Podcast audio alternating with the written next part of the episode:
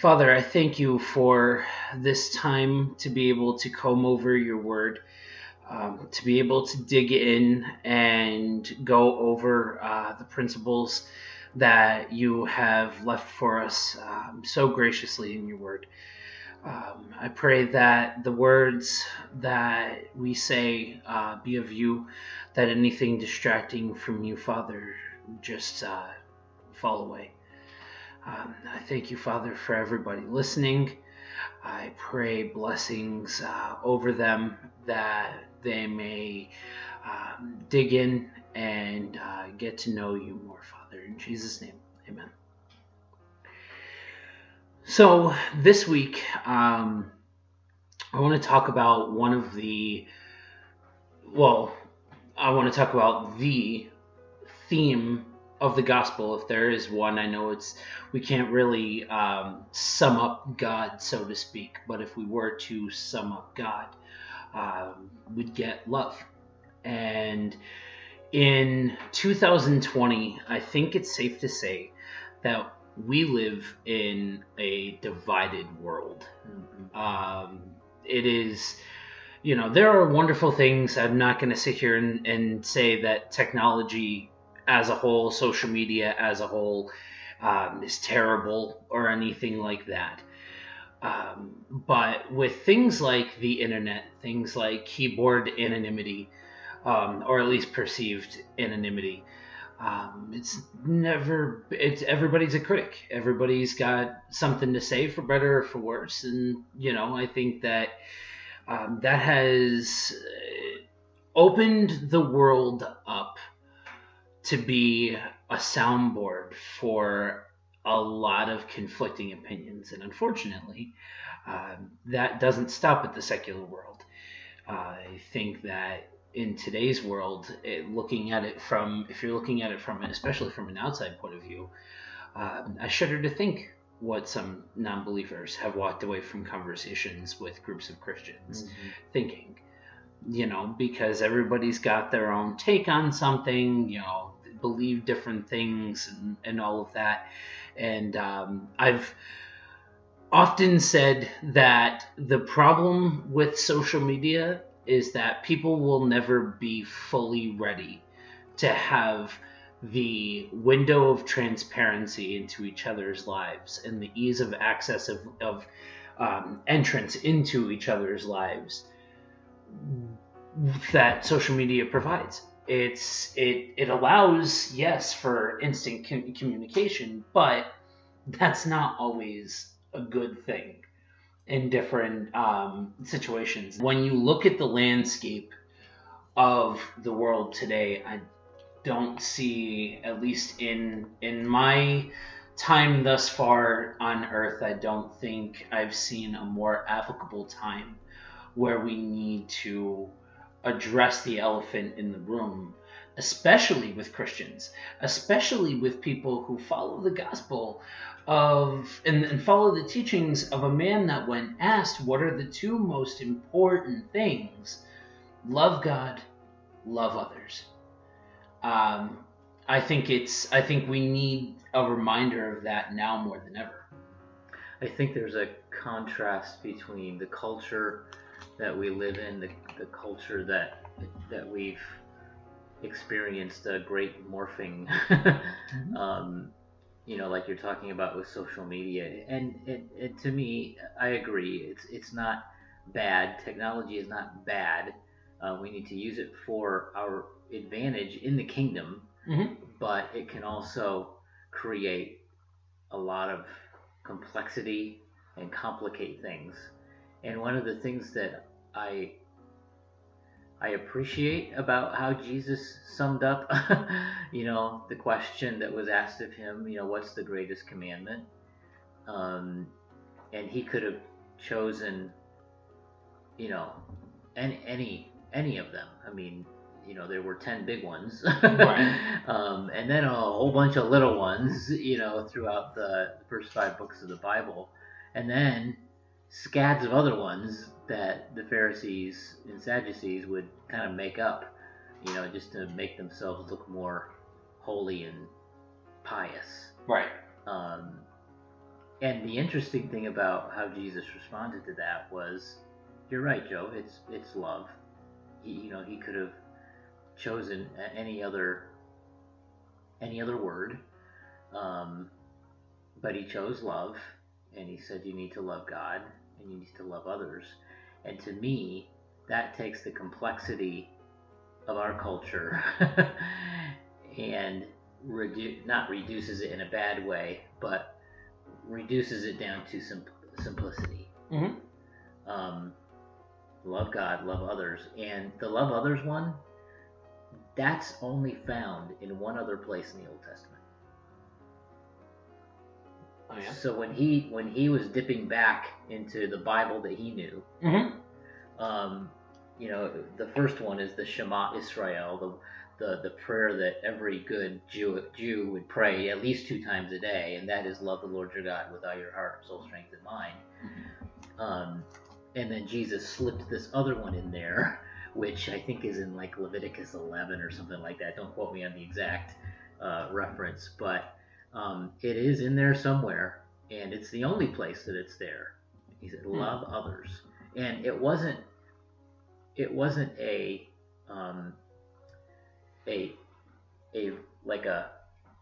vertical number one and number two, like love God is like number one and love others is number two, like one on top of the other. It was number one and number two on the same par with each other. Right, 1A, 1B sort of thing. Yeah, so you can't love God truly without loving others, and you can't love others truly without loving God. I mean, They're just really attached. Right. This is one of those. This is one of those subject matters that I have a unique perspective on, because my background doesn't dictate that I know the intricacies of what was being called on when Jesus said that, and those kinds of things. For me, I learned this, or I should say, I've been learning this, and still am learning this on an application level. Mm-hmm. It's, to me, from what I'm seeing and what Holy Spirit has laid on my heart, you hit the nail on the head. It's very cyclical. It's very, when you love the least of these, you love God. Mm-hmm. When you have the same kind of, you love because you have been loved, is really what it boils down to. And so for me, somebody like me who came to Christ by way of hope, by way of being shown hope for something more, something outside of the identity that I had made for myself, something more outside of the realms of sin and death. It's a huge wake-up call when you realize that, you had, doesn't matter what you think of yourself, pre-salvation, you have a rap sheet this long, mm-hmm. and the only thing that makes all of that okay is the blood of Christ. Mm-hmm. That's it. Mm-hmm. And so you realize that in this behavior, you had to have upset somebody. You had to have been the annoying person to somebody, or frustrating, or whatever. Lord knows if you asked plenty of the young, plucky chefs that I used to work with, they'd have had some things to say about it. But when you're not giving out that love that was given to you, you are then turning around and spitting in the face and disrespecting the thing that saved you. Mm-hmm. You know what I mean? The very way that you were able to find hope. Mm-hmm. And that's, I can't remember the time that I heard the analogy, but I remember the pastor saying, think of your best friend, think of the person that you get along with best, and about how well you all jive, especially if you're Christians and all that kind of stuff. You get 0 points for liking that person. It's not worth much of anything because you guys get along. What do you want, a cookie? You get along with your friend. Good job. Mm-hmm. But for that person, and we've all got them, sometimes it's the person in front of you in traffic, sometimes it's the person next to you at work, sometimes it's a family member. None of that, doesn't matter who it is. There are no exceptions to the blood of Christ, which means, in turn, there are no exceptions to the commands given by Christ. Mm-hmm. Yeah, the command to love others or love your neighbor, the word others or the word neighbor is all inclusive. Yeah. In fact, the person that asked Jesus the question asked another one, and he said, "Well, who's your neighbor?" And that's where we get the parable of the Good Samaritan. The Good Samaritan parable wasn't just like thrown out there because Jesus didn't have anything better to say one day. It right. was in response to the question, who is your neighbor? In fact, so, I mean, you can kind of read between the lines, the young buck who asked Jesus that question, and I think we tend to lean towards it too. Love God? That's easy. I love God. I love God. I read my Bible and I pray and I help, do kind things for people, and I love God. But loving others, loving your neighbor, another time he said, love your enemies. Mm-hmm. That's all inclusive. And any time that we stop and think that there's an exception to that because of what that person has done to us or what that person has said to us, we're breaking one of those two commandments that he gave us. Yeah. I mean, we're ignoring it. We're thumbing our nose at him. And when you think of the parable of the Good Samaritan, the person who finally helped that guy on the road who was all beat up. Mm-hmm. That person was a Samaritan, and the guy on the road who was mugged was a Jew. And Jews and Samaritans don't get along. Right. And it would have been shocking if the rules had been reversed. Let's say the Samaritan was the one on the road all beat up, and the Jewish guy came along and helped him. That would have been shocking enough. But Jesus is like, I'm going to shock him even more. I'm going to make the very person that you guys disdain, the Samaritan, I'm going to make him the hero. Right. And the Jewish man was the neighbor to the Samaritan, even though, Jews and Samaritans had a lot of trouble with each other. Right. And so I think Jesus is brilliant when he kind of gives the two commandments of the kingdom, really. Right.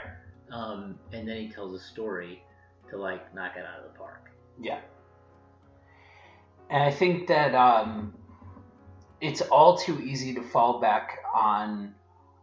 It's easier to identify yourself by what you stand against rather than what you stand for. And in that kind of mentality, especially when you take it at a large scale, open to the court of public opinion sort of approach to it, you open yourself up and you open up the situation for people's own take on God, on love, on what it means to love. Mm-hmm. There's a difference between accountability and judgment. We are called to walk alongside one another and keep each other accountable. But there's a line there where it becomes judgment. And there are certain stories in the Bible you've heard 100 times over, even if you aren't, even if you didn't grow up in a church. You've heard them all over the place. You've heard them quoted, whatever. I've found myself in a season of going back And by season, I mean, you know, the last almost 2 years. And I would come across some of these highly quoted sets of scriptures, you know, well-known stories, kinds of thing, and reread them now in my current state and my current frame of mind with my current experiences. And it's mind-blowing because you realize that this man who is saying, let he who is perfect cast the first stone. He's the perfect one. He can do it. He's the one that gets that. Like this is the guy who's perfect saying, no, we're not going to approach this in judgment. We're going to approach this in love. That's a big deal, you know, especially when you realize, like I had said before, that we're all guilty of something. Whatever your rap sheet looks like is going to look different than somebody else's, but you still have one. And so it's mind-blowing when you realize the scale and magnitude of what has been forgiven and what has been replaced in your very identity when you accept sonship, when you accept Jesus Christ as your Savior. Now, that's the stuff that makes you feel real good inside. Makes you feel the warm and fuzzies like we've talked about and all of that. And if there's any one thing that I have found is that warm and fuzzies are temporary and should not be counted upon. Because where the rubber meets the road is, okay, great, beautiful moment, exciting moment where that salvation experience. Now you've started up a new chapter. Now you're called to live a certain way. And that's where the rubber meets the road. That's where the entire, because life still continues to be life. People still continue to be people. Now we're not saying that you're going to go out and break bread and have coffee with every single person that you don't like. That's not what this looks like. But I think it's safe to say that there's plenty of people that some of us would think of that, you know, even the most patient and kind of people that we know, I'm sure have people that they think about and they're like, the flesh says stone them. Let them get what they've got coming to them. If they were broken down on the side of the road, I wouldn't stop, all of those kinds of things.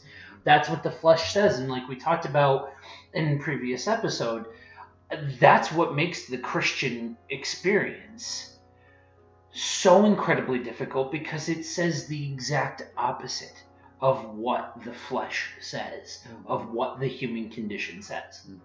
When you were talking about that, Joe, I remember a movie that I watched last year, I think, and it was the story of McDonald's, the franchise, and we all perceive, or we all think we know who started that, and his name was Ray Kroc, but in actuality, he didn't start it. Two California brothers named McDonald started it, and Ray Kroc was a shyster. Yeah. And if the movie is correct in quoting him, we never know exactly what's, you know, dramatic license and what's real life when those stories are told. But in the movie, he said, "If one of my competitors were drowning, I would stick a hose in his mouth." And I thought, wow, that's hate. That is revenge. That's in the flesh. Yeah. I mean, totally in the flesh. Yeah. And this competitor didn't even, you know, do anything wrong. It's just this total opposite of love toward another human being. And Jesus is like, okay, folks, you know, when you place your faith in Christ, you have been transferred from the kingdom of darkness into the kingdom of God's dear Son. And there's a different set of expectations in the kingdom. You know, not a list of do's and don'ts, not a not a legalistic way of looking at life, but in the kingdom of God, you have different expectations. And that is love. And God is the one who said, I will avenge. I will take up vengeance. It is mine to repay, says the Lord. Yeah. But we think we've got to, that little root of our flesh still thinks that we've got to make somebody else pay. Yeah. And God's like, no, just leave it up to me. Right. Just wave at that guy who just flew you the bird on the road. Just wave to him. Yep. Don't get back at him. Right. Don't give your wife or your husband the silent treatment just because they upset you. Mm-hmm. Don't cheat. Don't whatever. And the other interesting thing is I think Paul, the Apostle Paul, carries over these kingdom principles into the New Testament as he's writing to the churches. And in 1 Corinthians, he's talking about lawsuits. Mm-hmm. And at one point he said, wouldn't you rather be wronged?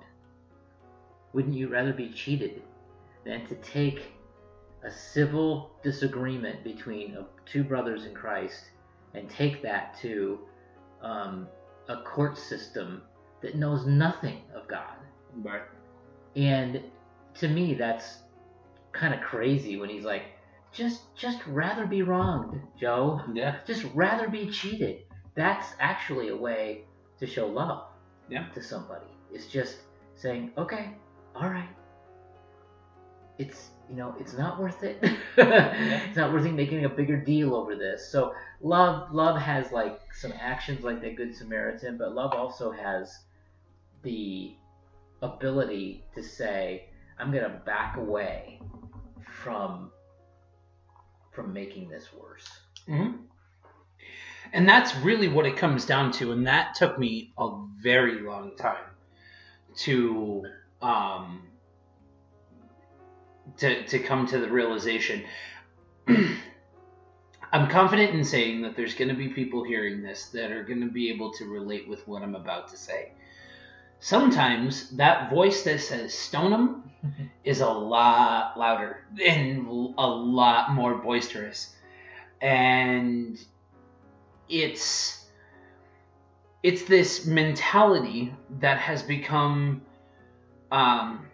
so tightly woven into the fabric of what is taught, and unfortunately sometimes taught from the pulpit as well.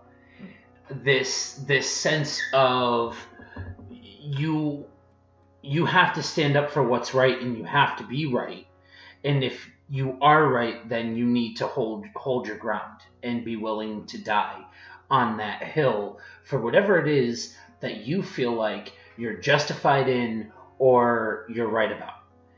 And, you're going to hear us guys talking about this concept. We're going to keep revisiting it over and over and over again. And it's intimacy. Living in the kingdom is living in intimacy with God. And to me, this, my wife knows when I haven't been reading the Bible, when I'm not in my prayer life, when I'm not in the Word, when I'm not doing what I'm supposed to be doing, my wife knows. The people closest to me know, because it affects me. It affects my decision-making process from A to Z. Everything from how I handle matters within the business to how I handle matters with family, and everything in between. And so when you're living out of that kind of place, it is I look at it like a cause and effect sort of situation. When you're living out of here, the byproduct is going to be patience, peace, kindness, these fruits of the Spirit that the Bible talks about and when you live out of a place of taking your source, taking the very essence of how you get from sunup to sundown, from day to day, when you take that from the wellspring of life, it can and should have an effect on how you approach life, how you walk through life, how you approach others. you know, what response you have. I remember being a kid and being taught you cannot control other people's actions. You can only control how you react to the situation. And again, a little thick-headed sometimes. It took a while for that one to sink in. But what I thought was just adults being adults as a kid, I realize is now, whether they realized it, the people telling me or not, it boils down from a biblical truth. And the thing about God is not our version of God. That's and that, when you let that sink in, that's a big deal. That's a really big deal to a lot of people, because a lot of people have a misconception of who God is and what God stands for. And part of intimacy, think about intimacy with your partner. Think about intimacy with your family member, with a best friend. It doesn't matter what the relationship is. Think about an intimate relationship. It doesn't have to be romantic, just a deep relationship. How do you get to that point? You spend time together. You know, and it's no different with God. You know, the Bible says that we will know him by his voice. And we get to know his voice by spending time in prayer, spending time in the Word, spending time communing with Holy Spirit. And there are core truths about life that really boil down to, well, am I walking in step with God? When you go to see a doctor, a lot of times you're going to get a symptom checked out rather than the actual disease. It's the same thing with, you know, your lack of patience with another person. Rather than, oh, you know, they did X, Y, or Z, take a step back and go maybe one step backward to try and figure out the root of the problem. Well, why did I get offended at that? Why did I get upset? Why do I feel this way? Sort of thing. And start to look at the things that you can control and the things about you. And I think that flips that whole thing directly on its head. Well, and you start listing off the fruits of the Spirit, and the first one is love. And, you know, some people have a misconception about the fruits of the Spirit, in that they are a list of things we're supposed to work on. Nope. No. The fruits of the Spirit are evidence that the Spirit is working in us and that we are walking and keeping in step with him. Mm-hmm. So when I see a person who is love or is loving, who's patient, you know, kind, you know, love, joy, peace, patience, gentleness, goodness, self-control. Mm-hmm. If I see a person like that, I know that he or she is walking with Holy Spirit, is keeping in step with him, and is living fully in the environment of the kingdom of God. Now, can a person who is living that way, can they have a moment where they're a bit impatient? Sure. I mean, that's going to happen. Okay. Right. But you can't say, aha, you know, you're not living or walking in the Spirit. No, there's times where we'll have a little bit of a reaction that doesn't reflect the Spirit. But what you have to look at in a person's life is over a long period of time, is this what I know about that person? Right. Do I know that person to be loving, or do I know that person to be manipulative and suspicious and nasty? Right. And to me, that's the mark of a person. You know, that's the mark of a person who's living functionally within the kingdom of God. Are those fruits of the Spirit hanging off of them? Right. Are they visible? Can you pick it and look at it and say, yes, that person is joyful, or that person is love? Mm-hmm. And you know, the minute you begin to work on the fruits of the Spirit, you kind of destroyed what Paul was trying to get across there. And that goes down to the whole, works-based salvation that a lot of people, I've come to think that it's easier, mentally speaking, to have a rule book in front of you mm-hmm. than it is to be given a guide, because a guide isn't, you would hope that out of a rule book, it's an instruction manual, more or less. And that's what a lot of people are looking for. They're looking for the Bible to be the holy instruction manual, the holy guidebook, right. and, a list of, rules and regulations and things like that. And that's moralism. That's works. And the second that you try and incorporate your own works, you immediately start to devalue the blood of Christ.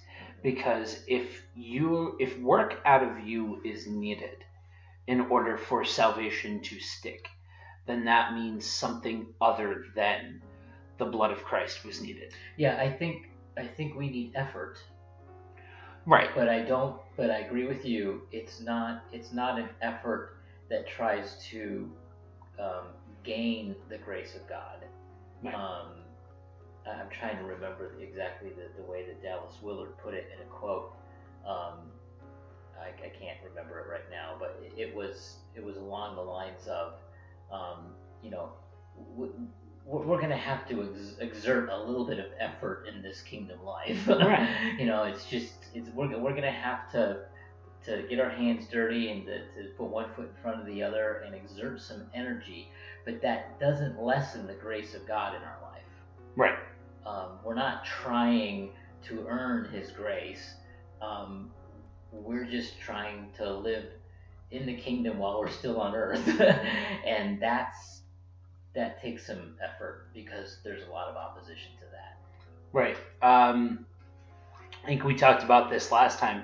That the John Eldridge put it that we are co-laborers with Christ. Mm-hmm. We've been given tools and we've been given abilities and skills as a gift to be able to do work here on this planet and in this life while we're here. Mm-hmm.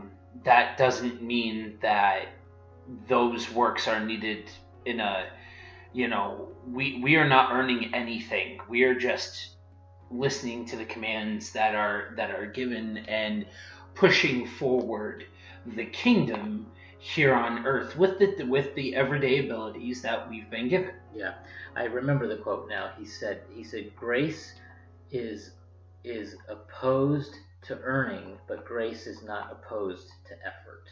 Mm. So yeah. Even that whole co-laborer, picture that comes to your mind, walking in the Spirit, we could convince ourselves that we're just, let's just go for a walk in the park with the Spirit, have a good old time skipping and laughing and catching butterflies and stuff like that. Right. But the whole co-laborer thing that comes to mind is, me and you and Jesus are in a ditch and we're all digging it together. Mm-hmm. And I've got sweat dripping down me, and so does Jesus, and so do you, and we're all thirsty, and we're all in it together. Right. And to me, that's the type of kingdom God wants. Yep. Does He need us? Theologically, probably not. Right. But does He need us in order to fulfill the big picture that He has for everyone? Yes. Yeah. Yes. I mean, the Bible talks about, when our position in things being heirs in the way that we're talked about, it is very evident that we were meant for more than just passively watching and being a second person point of view to your own life. Now, this has been taken and run with in a bunch of different directions where probably one of the most awkward spots that I've seen something like this be taken, you were referencing some business practices and some business principles that are out there. Business is especially entrepreneurship, it's a very dog-eat-dog world. And when you see something like this taken and then marketed and then spun for it to look like, if you do this, then you'll be rewarded X amount, or you'll get some kind of reciprocated bonus or reward or something along those lines, kind of along the same lines of why most conversations, most sermons that have to do with tithing make my skin crawl, because it makes people leave thinking that if they give, let's say, $10, then, by default, because Jesus said so, you're going to get X amount more, but taught from a very monetary kind of materialistic kind of way. And so you have a group of people that are now giving, but not out of the right place. And yeah, well, that's just Christian karma. Mm-hmm. Yeah, is if you give, then you can expect it back, 10 times as much or just as much or whatever. And you know what? That's not always the case. Sometimes there are times when you sacrifice for the right reasons, mm-hmm. and God allows then somebody else to sacrifice for you. Right. But it's not, God, I'll give you $10 hoping for 15 back. Right. That's not a cheerful giver. That's not giving from your heart. Yeah. That's Christian karma. And it's not true. It's not right. And you hit the nail on the head. It's a heart piece. It really comes down to, and that's why I think a lot of people get uncomfortable about it. Is your motives, they matter, why you're doing it, what you're doing, all of that kind of stuff. There are so many, and I'm not slyly suggesting that I'm talking about any specific person, any specific big name, or what have you, but there are tons of wolves in sheep's clothing, people that can expertly walk the walk and talk the talk, and that's true for really any field or any group of people. But if I've learned anything in the voyage that Holy Spirit has had me on, since coming back to Christ, since getting married, since learning what it means to live life as an ambassador of God, it's that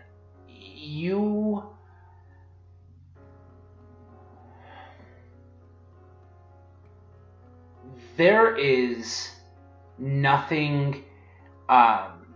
nothing easy about this life.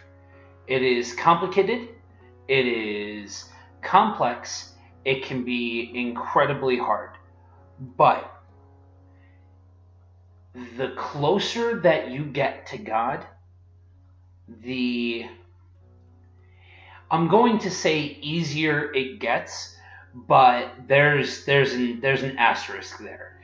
God is not, like I said before, God is not our version of God. God is love. God is agape love, and is. For God so loved the world. Those are words that get so glossed over, they just roll off the tongue half of the time. But seriously, for God so loved this world, loved every single person, every single one, including that person in front of you in traffic, including that coworker, including that family member, that he gave his only son to die, the perfect person to die, because we were all born into autonomy and sin and all of those things. And so when I say that it gets easier the closer that you get to God, it becomes when you're drawing from the right things. It's kind of like when you eat right, or when you exercise your body. You're doing the things that your body really actually craves, whether it you realize it at the time or not. Take stock in the fact that if you eat vegetables versus eating a Big Mac, your body's going to feel differently.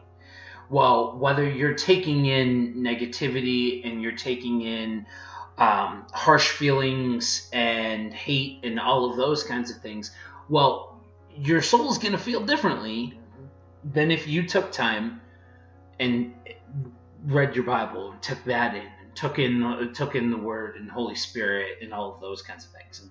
Mm-hmm. Yeah, I want to reference something that you were talking about there, the fact that, Christianity, in a way, I can't remember exactly how you said it, but in a way it gets easier, or living in the kingdom gets easier as you learn the rhythms of it.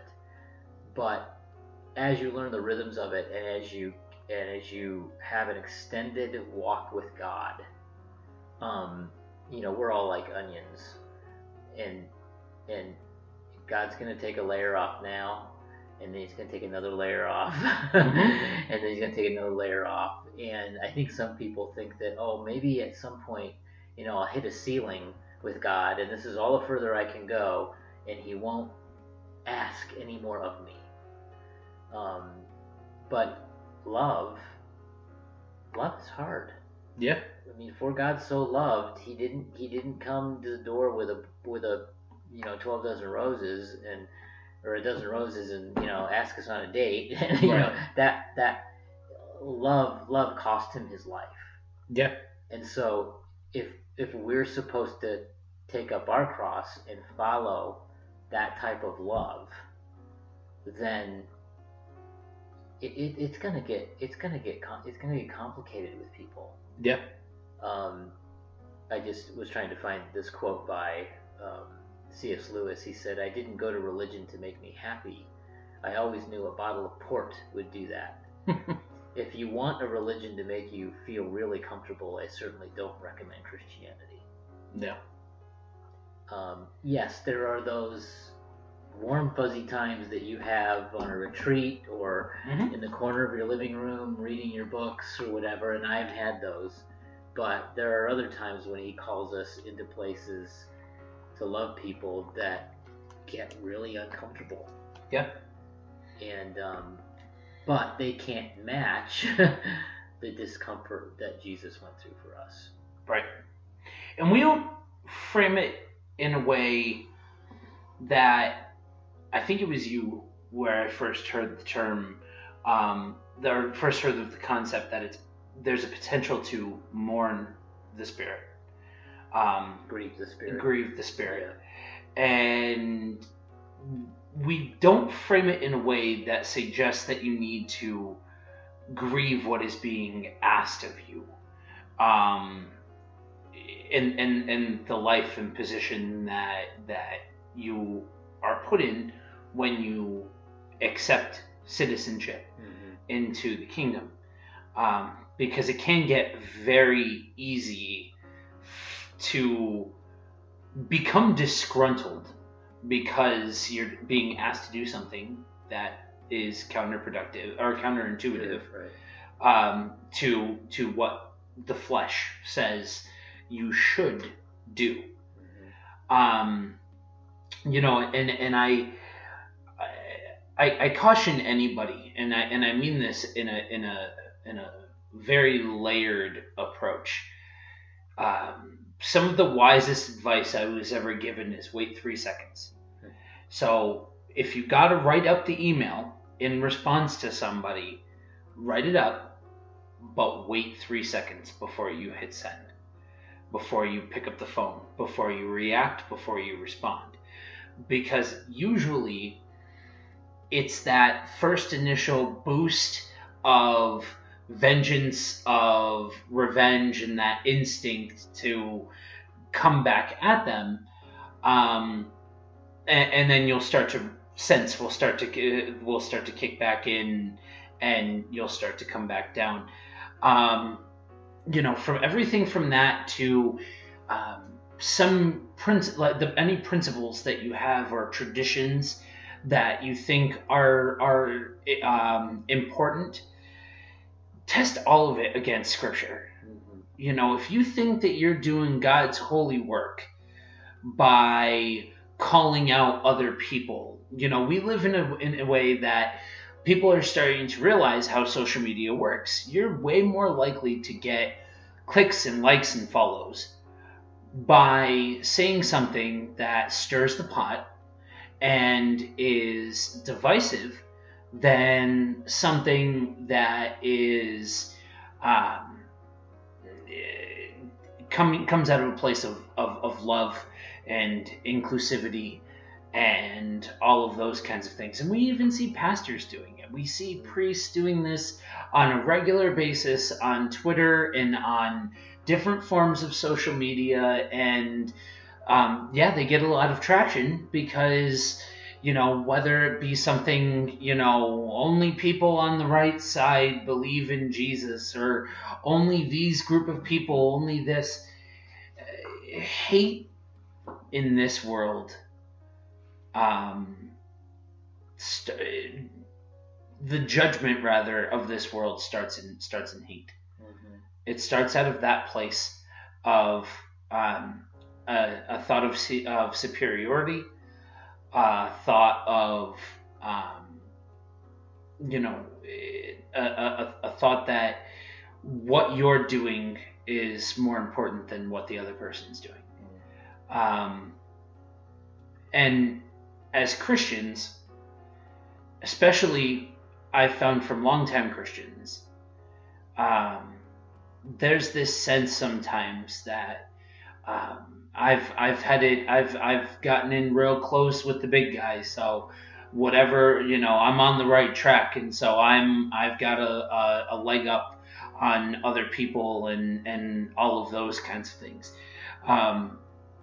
One of the biggest I suggest to anybody, especially if you're younger and a Christian, explore different churches, but all through the lens of the Bible, but explore what different churches have to say. Because when you do that, you realize that church down in, Alabama might look different from that church up in Minnesota, might look different from that church out in California, might look different from that church on the East Coast. But just because, and I'm using extreme examples, it doesn't matter if it's the church that's 5 minutes down the road, 10 minutes down the road. We're on the same team. It just that doesn't mean that it's all going to look exactly the same. Right, right. Yeah, we are all on the same team because we're all in the same kingdom. Mm-hmm. And I won't apologize for keeping saying the kingdom. Well, this is the Kingdom Cast. Yeah, there's kind of a theme here. But and I'm not using it just as a fad or as just because this is called Kingdom Cast. The reason we wanted to do this is because there's been a lack of understanding of what the kingdom of God is, the now but not yet kingdom, and I think churches, wherever they are, 5 minutes down the road or across the country, they're going to look different. But when you get like it, and you have to be careful because some churches don't teach. Well, there's definitely false doctrine coming from we need to be hearing, and even the same subject matter might be treated a little bit differently, but that's okay. All of those churches, if you could get an aerial view of the kingdom, let's just say in the United States, okay, mm-hmm. It really does take all shapes and sizes. Yep. It really does. And I've learned to appreciate what other churches bring to the table that maybe had not been brought to my table, like in my formative years. You know, right. I had in my formative years, it was a good dose of, the Word. You know, we almost worshipped the Bible, which right. I don't think we should do. Oh yeah. We were just we were word centered, and that's good. That's good, because there were a lot of other churches out there that weren't word centered. They were something else centered. Right. But when you bring all of these denominations together and, you've got this strength and you've got this strength and you've got this strength and you do this well, mm-hmm. You bring them all around the table, it's like, wow, this is a beautiful picture of the body of Christ. This is a beautiful picture of the kingdom. And we need to love each other. Yeah.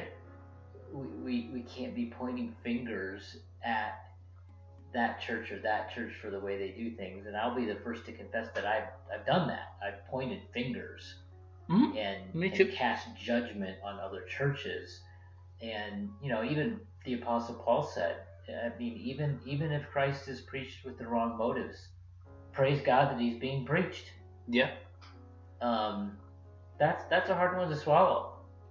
Yeah, it really is, because we think we know the motives of that other person or that other church, and we really don't.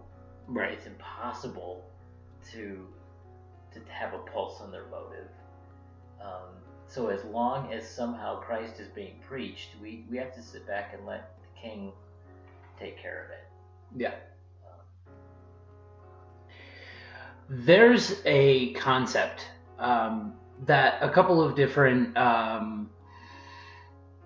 authors have tackled, and many great minds have spent countless hours going over in the secular world and in the Christian world, and that's the sense of self. What makes up your identity, and that's a much wider and deeper concept than we could possibly do justice. It's one of my favorites, though. Yeah. Yeah, because I'm all about, you'll hear me reference science a lot. Before coming to Christ, I was a scientist, and I'm still a scientist. That's just the way that my brain operates. It's just, but that's not a bad thing, and that doesn't take away or shortchange God, because I understand that science is still relevant. And when you look at the way that even the most staunch, the most staunch atheist psychologists and psychoanalysts and people that spend their whole lives studying the way that the brain works, you find that when you boil it down away from the specific verbiage, just to its core concepts, that there are a lot of similarities between what you find happening in the secular world and the Christian world alike. And I think that so much of all of this, the preconceived notions that we get, some of us can hear a word and all automatic connotations are popping up. It might be left, it might be right, it might be gay, it might be straight, it might be Baptist, it might be Catholic. It's different for all different types of people. But I think that whole sense of, well, they don't know how to do it right. The Baptists, they do this wrong. The Catholics, they do this wrong. Well, the gays, they do this wrong. And anytime that you approach it from that kind of superiority, I know better sort of mentality, I think that's very much wrapped up into the sense of self. And you were talking about the onion that gets peeled back. I think we spend our entire lives peeling back and reforming and refining who we are in Christ, because that's an entirely different thing than who we think we are. Yeah, I mean, we would like to think that you know, the verse that says that the old things are passed away, behold, all things are become new. That is not instantaneous. Right. I mean, there's an instantaneous element of, okay, yes, God has changed, you know, the core of who we are, but there's also the that gets rolled out over time as well. Mm-hmm. and if it was instantaneous, then Paul wouldn't have had to have written 1 Corinthians. Right. The Corinthian church was a mess. Yeah. And they hadn't been Christians very long, and they're trying to figure this thing out together.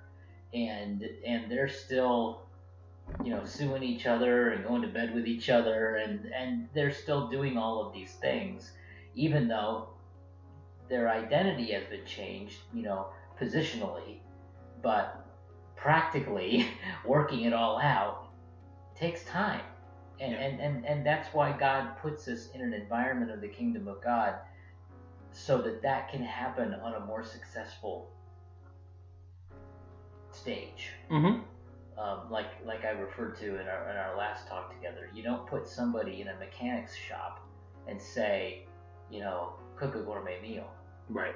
You have to put them in the right environment for them to be successful, and that is what God has done for us in His kingdom. His kingdom is a place for our successful growth and formation.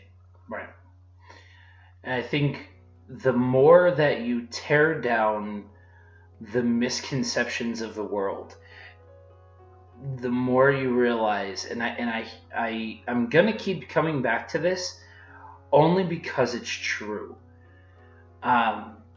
There's an unfortunate lack of education about some of these things coming from even the church, or they're being treated, the pastors themselves are treating it like they are the congregation's main event of the week. Like, it's, you know, if you eat on Sunday, you're surprised that you're hungry on Wednesday, then you don't understand how food works or anatomy. It's the same kind of way when you're living out the day-to-day in the trenches. Mm-hmm. You know, you can live as a conceptually good person or a conceptual Christian and think that you're fine. Think that you're such. I don't think that when the Bible talks about the narrow road and the wide road, I don't think that every single person on that wide road thinks that, like, they're just, you know, openly going down the road that doesn't have anything to do with Jesus. Right. I think there's plenty of people on that wide road that think that they're on the narrow road. Yeah, they're nice. They're kind. Yeah, they're tracking. It's fine. Considerate. Right.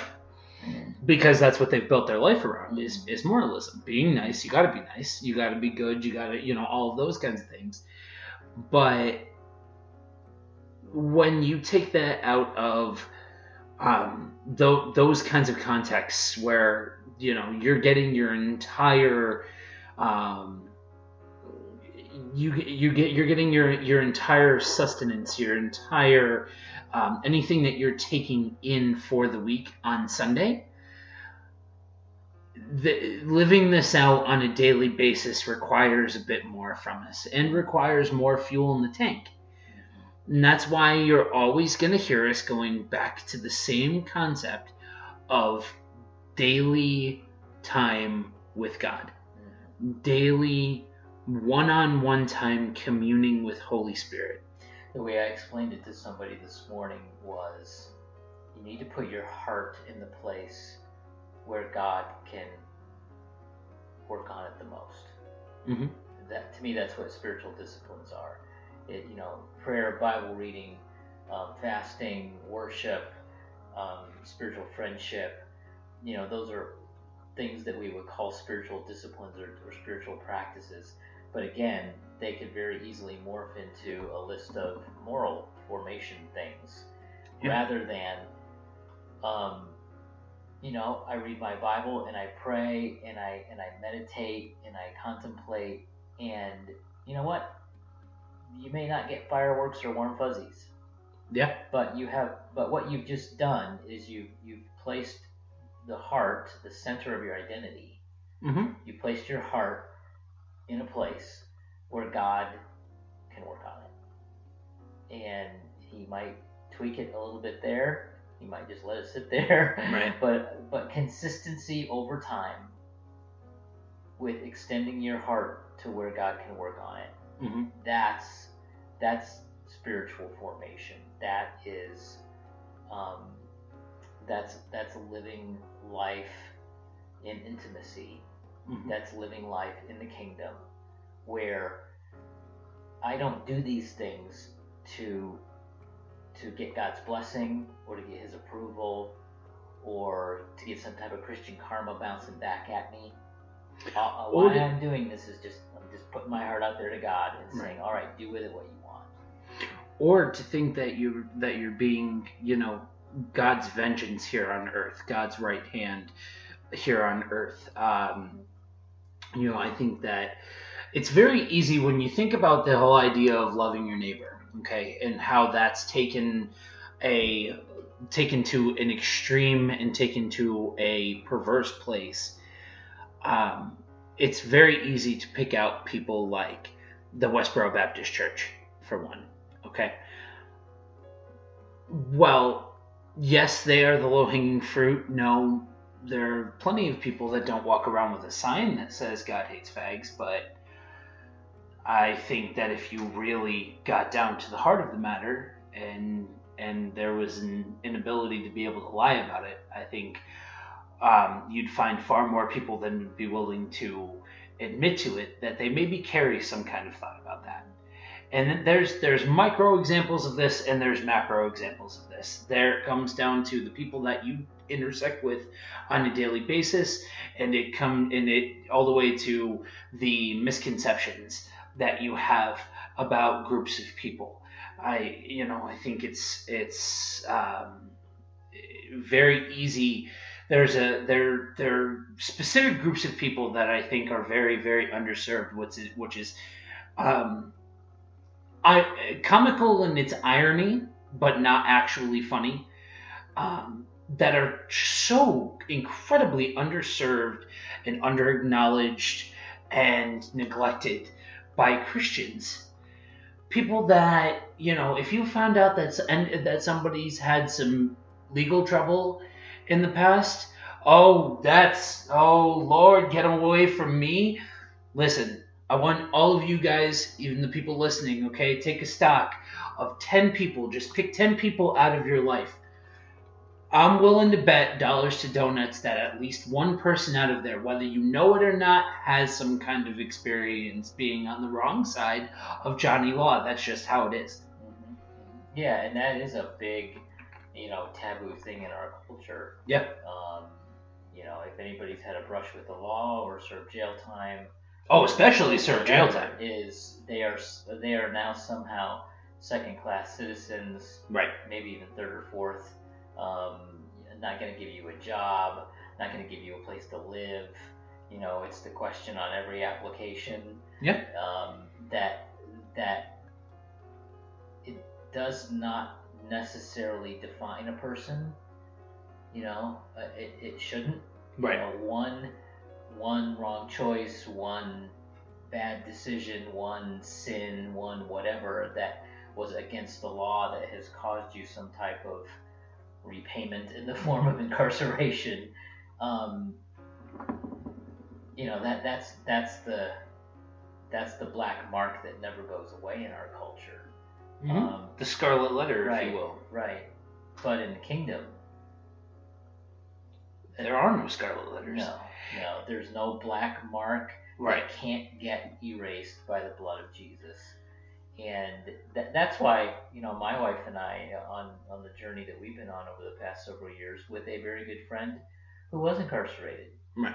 And that pulled us into the whole world of prisons and jails, mm-hmm, and parole officers and visits and And I can remember the first time, you know, I was let in as a pastor to visit my friend. And I can remember those cell doors kind of clanking behind me. Yeah. And it's like, whoa, I have just stepped into a different world. Oh, it's a sound that if you've ever heard that sound, you know that sound. And there was a shock piece of sorts written about a year ago about the Pope and about some comments that the Pope said. And it was, I say shock piece because it was very much taken from a secular point of view, and some comments that he said were taken out of context and then morphed into, oh, well, the Pope says that being gay is okay, kind of thing. When in all actuality, what he was saying was, if you hear the word gay, if you hear the word abortion, if you hear these words and you stop hearing like man, woman afterwards, and all you hear is that word, and you throw that person out because you've heard that word, then you don't have a heart.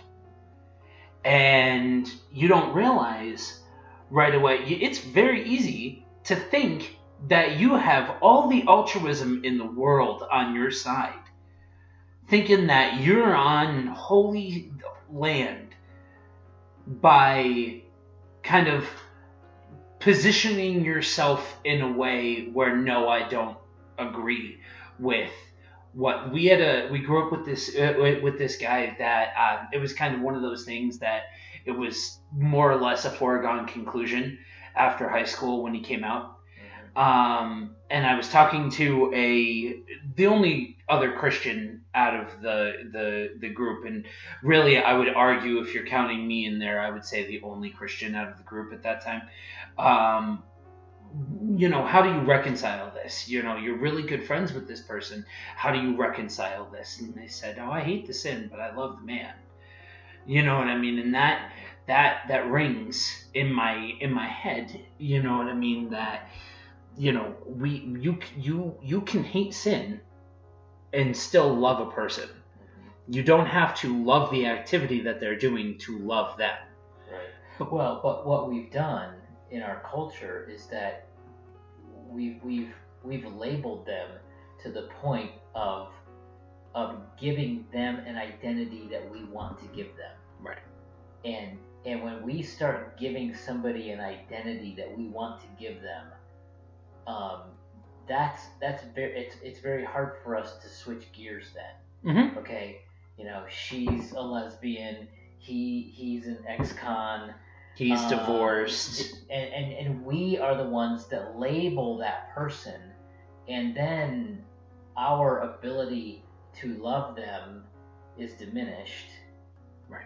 Because we're not seeing them as a human, right, made in God's image, right? That, you know what, we're both sitting here, and we're both probably guilty of gossip, greed, lust in the last week. Yeah. Okay? But I'm not labeling you as, you know, you are the most greedy person I've ever met, or you are the most lustful person I'm not labeling you. I'm just saying we all still struggle. You know, right. The flesh and the spirit are still struggling back and forth a little bit. But I'm not going to identify you as that, because the second I do that, it puts this barrier up. Right. And more importantly, that's not how God operates. Absolutely. God doesn't label you with that. God doesn't identify you with that.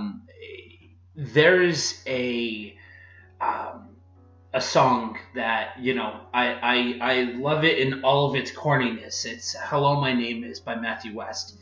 And the world, especially nowadays, the further down this road we go, the more prevalent this issue of wanting to label everybody and paint with wide angle brushes becomes this whole idea of, if you are this, then you must think this way. It's a cause and effect sort of thing. There are plenty of people that think that all Christians are, you know, gun-toting Republicans, and there's a lot of people that think that And there's a lot of people that think that anybody that is, an atheist or not Christian must be a left wing, and we've synonymized these different concepts that do not in any way, shape, or form have anything to do with one another.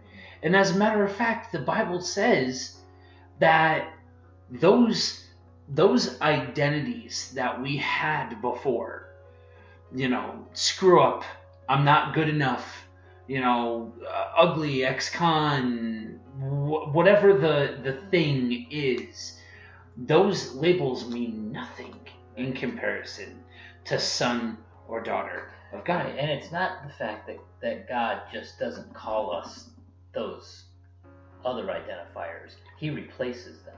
Mm-hmm. He replaces them with beloved son or daughter. He replaces them with saint. Yeah. Saint. Saint Joseph, Saint Jamie. He replaces them with a myriad of different names and identifiers that should begin to work on the depth of our soul and the depth of our heart. Like, I think one of the biggest challenges for many people today is to believe the identity that God has bestowed on them. 100%. And to live in it. And we find it really easy to live in the identifiers that somebody else slaps on us. I don't know why that is. Well, it's kind of like a lot of times that I see you in two different hats. That one or your other yellow and black one. Yeah. And they're comfortable, right? They're fitted to your head, they're broken in, the whole 9 yards. They fit. And unfortunately, all of us have those ratty old clothes in our closet that we put on because they fit and they're comfortable. Looking in the mirror, I'll take my health journey as an example. Okay, for those of you that don't know, or if you didn't hear me talk about this on Buddy Walk, I had last year a surgery that put me down. It forced me to stop athletics, and just it put me down for a good 6 months or more. And since, I've been starting to relearn how to rebuild my body, what the right things to eat, how to train again, all of those kinds of things, but very much in a way of starting at the bottom and rebuilding the whole thing. And it's that kind of approach where who we are and what we are and anything we do, it's a matter of getting stripped down and rebuilding from the ground up. Mm-hmm. sort of thing. Mm-hmm. I think that I think that one of the biggest things that is not commonly talked about, but is incredibly prevalent, is this whole idea of taking the identity. You can be on a health journey, but still be psychologically. I've learned that just because a thing exists doesn't mean that your eyes are going to see it. And that's a weird thing to think about, that you can lose weight, but your mind still sees the person that you were beforehand. And I've learned that when you're an athlete, there are certain things you become very fixated on versus just doing it for your health. And so it's the same. The brain holds that same capability when you're looking at, well, here's everything that I was over here. This is pre-salvation, pre-Christ. These are the things that could honestly, unfortunately, be said about me. And then that page flipped, turned, and now you're living out of an entirely different place with a wholly and completely different identity, to the extent that the Bible says we become new creations when we get the indwelling of Holy Spirit. Mm-hmm. And that's where that's what, you know, when we're talking about this coming from a the wellspring of life, when you're living out of that place where you are being indwelt with Holy Spirit, and you are living out of that and taking in that and hearing God's voice about what it is that, who you are, why you're here, how you should be with other people. If you are living out of that, then the other things, they have to change. And that doesn't mean, you know, instantaneous, I'm saved and now everything, I spent 20 years hating this particular group of people or thinking this particular way or whatever. Just because that doesn't mean that the brain doesn't, you know, isn't going to need to be retooled and all of those kinds of things. But when we look at scriptural heroes, the juggernauts, the titans of our faith, the people that the early church they built. You think of Paul. He is possibly the greatest example of a redemption story that you'll ever see. You know, yes, maybe some of us have.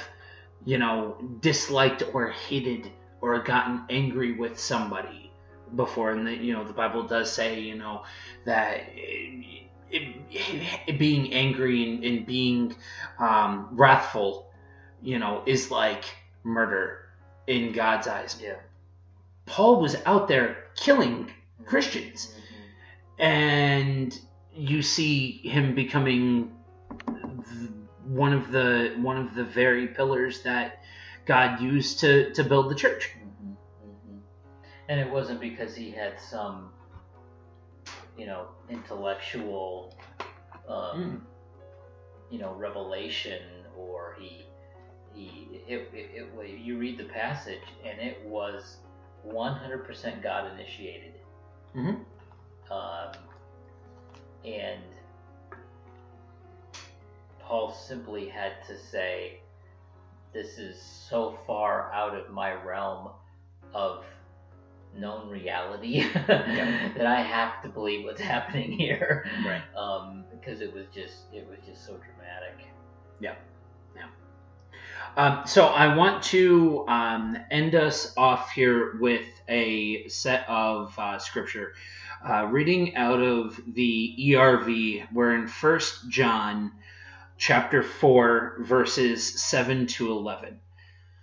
Dear friends, we should love each other because love comes from God. Everyone who loves has become God's child, and so everyone who loves knows God. Anyone who does not love does not know God, because God is love. This is how God showed his love to us. He sent his only Son into the world to give us life through him. True love is God's love for us, not our love for God. He sent his Son as the way to take away our sins. That is how much God loved us, dear friends. So we must love one another. Love is of God. God has loved you, so now you need to love others. Amen.